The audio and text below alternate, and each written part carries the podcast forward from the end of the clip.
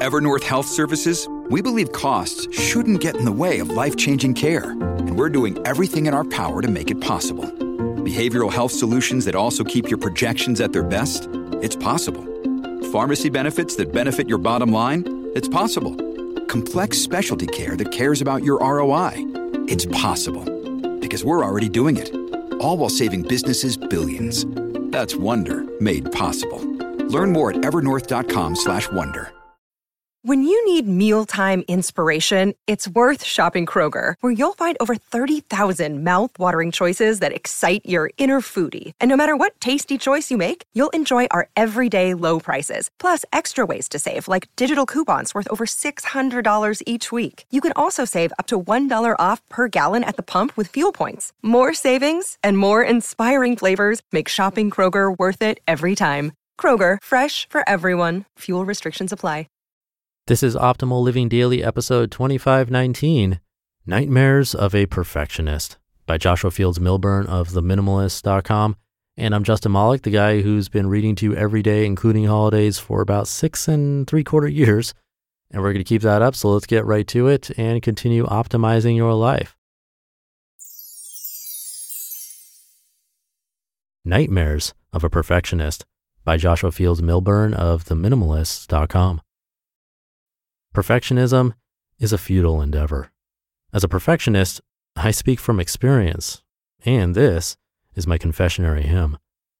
At times, my perfectionism haunts me.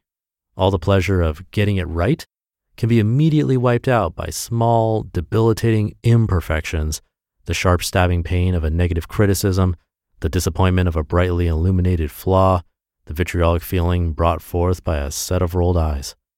Our culture reinforces certain standards we cannot live up to. The women with their half a serving hips adorning the covers of magazines, the expensively dressed celebutantes wearing an average person's annual salary on her wrist, the modern day rock stars and Fonzarellis plastered all over billboards and TV screens. Attempting to keep up with these false standards is tantamount to playing a rigged game. The game of perfectionism is designed for failure. And even if we could win at this game, it wouldn't make us happy. Contentment comes from within, not from the entrapment of protruding hip bones or the bling bling of consumer purchases. And yet, we continue to play this game with religious devotion, myself included. Everyone is subject to public scrutiny at some level. Once your thoughts exit your mouth, people will judge you. Once a creation, a new book, a work project, a term paper is released to the world, even its most subtle flaws are glaring. But we can't hide every thought, hold back every word, restrain every impulse. And the fact that we can't mask all our imperfections is actually a good thing. That's because our faults improve us, they help us grow. Once we put our individual problems out in the open, they're far more noticeable, and thus we feel compelled to address those problems. For example, I've noticed this phenomena within myself and this website. By writing about my life, my transformations, and my continued pursuit of personal refinement, I've put myself out there, as it were. Many of you know more about me than certain members of my family do. Ergo, my public display of self forces me to grow in ways I wouldn't otherwise grow, allowing me to learn important new lessons about life. The truth is that we are all imperfect. And if I waited for everything to be perfect, I'd be waiting in perpetuity and my writings would never exist. So instead, I write and then release it to the world, warts and all. Consequently, I've learned a valuable lesson by exposing my blemishes to the world. I've learned to be happy with my efforts and my growth, not with perfection. Truth be told, I work incredibly hard on everything I do, and I'm proud of that fact. It is exciting and gratifying to write these words for you, to create something from nothing. Everything I do is inherently imperfect, but I'm happy when I can look myself in the mirror and know it's the absolute best I can do.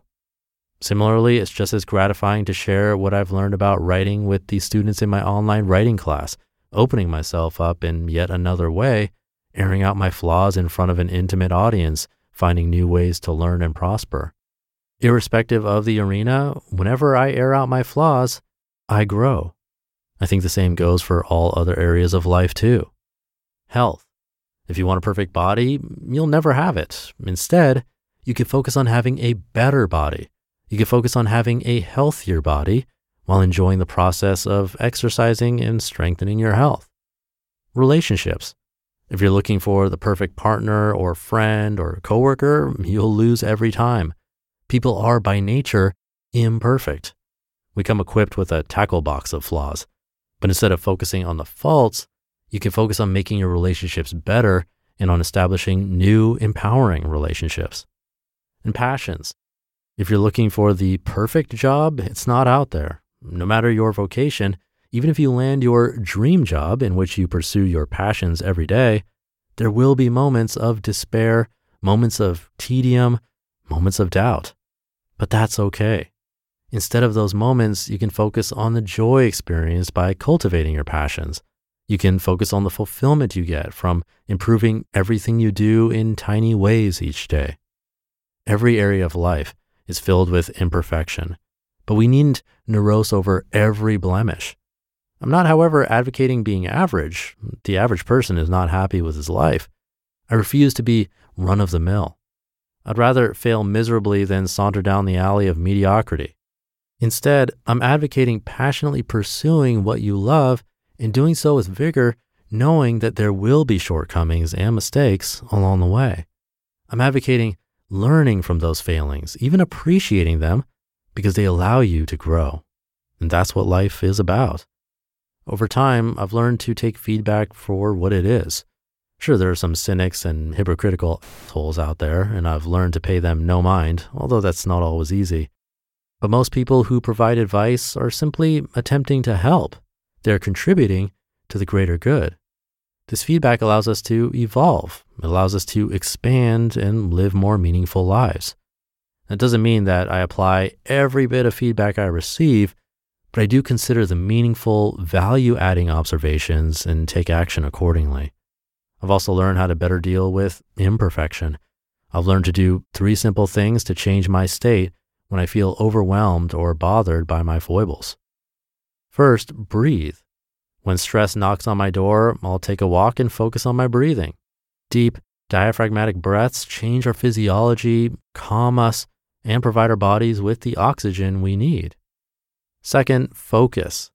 If we focus on the negative, we'll feel fear, loneliness, jealousy, and every other negative emotion we can conjure from within. Conversely, if we focus on the positive, we'll feel joy, happiness, and contentment. Much of how we feel is directly associated to what we focus on. And third, beliefs. Similarly, whatever we believe becomes our reality. If we believe people are rotten and hateful, then we'll find all the flaws in even the nicest people. But if we believe people are kind and caring, then we'll find glimpses of perfection in every miscreant and reprobate. The same is true for any event or situation in which we are involved. It is whatever we believe it is. You just listened to the post titled Nightmares of a Perfectionist by Joshua Fields Millburn of theminimalist.com. Another day is here and you're ready for it. What to wear? Check. Breakfast, lunch, and dinner? Check. Planning for what's next and how to save for it? That's where Bank of America can help. For your financial to-dos, Bank of America has experts ready to help get you closer to your goals. Get started at one of our local financial centers or 24-7 in our mobile banking app. Find a location near you at bankofamerica.com slash talk to us. What would you like the power to do? Mobile banking requires downloading the app and is only available for select devices. Message and data rates may apply. Bank of America and a member FDIC. And thank you to Joshua. Perfectionism comes up every once in a while, and of course, not all of us are perfectionists but there's usually something we can relate to in articles like this. And also why I like that he actually broke it down into health, relationships, and passions instead of simply just something like public work. Because even if we aren't necessarily perfectionists, there are likely areas of our lives that we try to find perfection, even though it never exists. And realizing this can save us a lot of heartache. Even though it is work related, the most glaring one for me has been with this podcast. When I first started, even though I think it sounded a lot worse back then, I was probably spending 5x the amount of time editing an episode. Every little mouth noise I remove manually, every little click sound that happened to appear. Not even thinking that most likely you're listening in an environment where you probably wouldn't even be able to hear those small things. But it was through articles like this that I actually questioned what I was doing. I made a change, and not very surprisingly, I didn't get any complaints about the editing. And that then allowed me to spend more time creating more shows and doing other things. So I wholeheartedly agree. If there's somewhere you feel like you might be holding too high of standards, well, something to investigate further. With that, have a great start to your weekend if you're listening in real time, and I'll be back tomorrow where your optimal life awaits.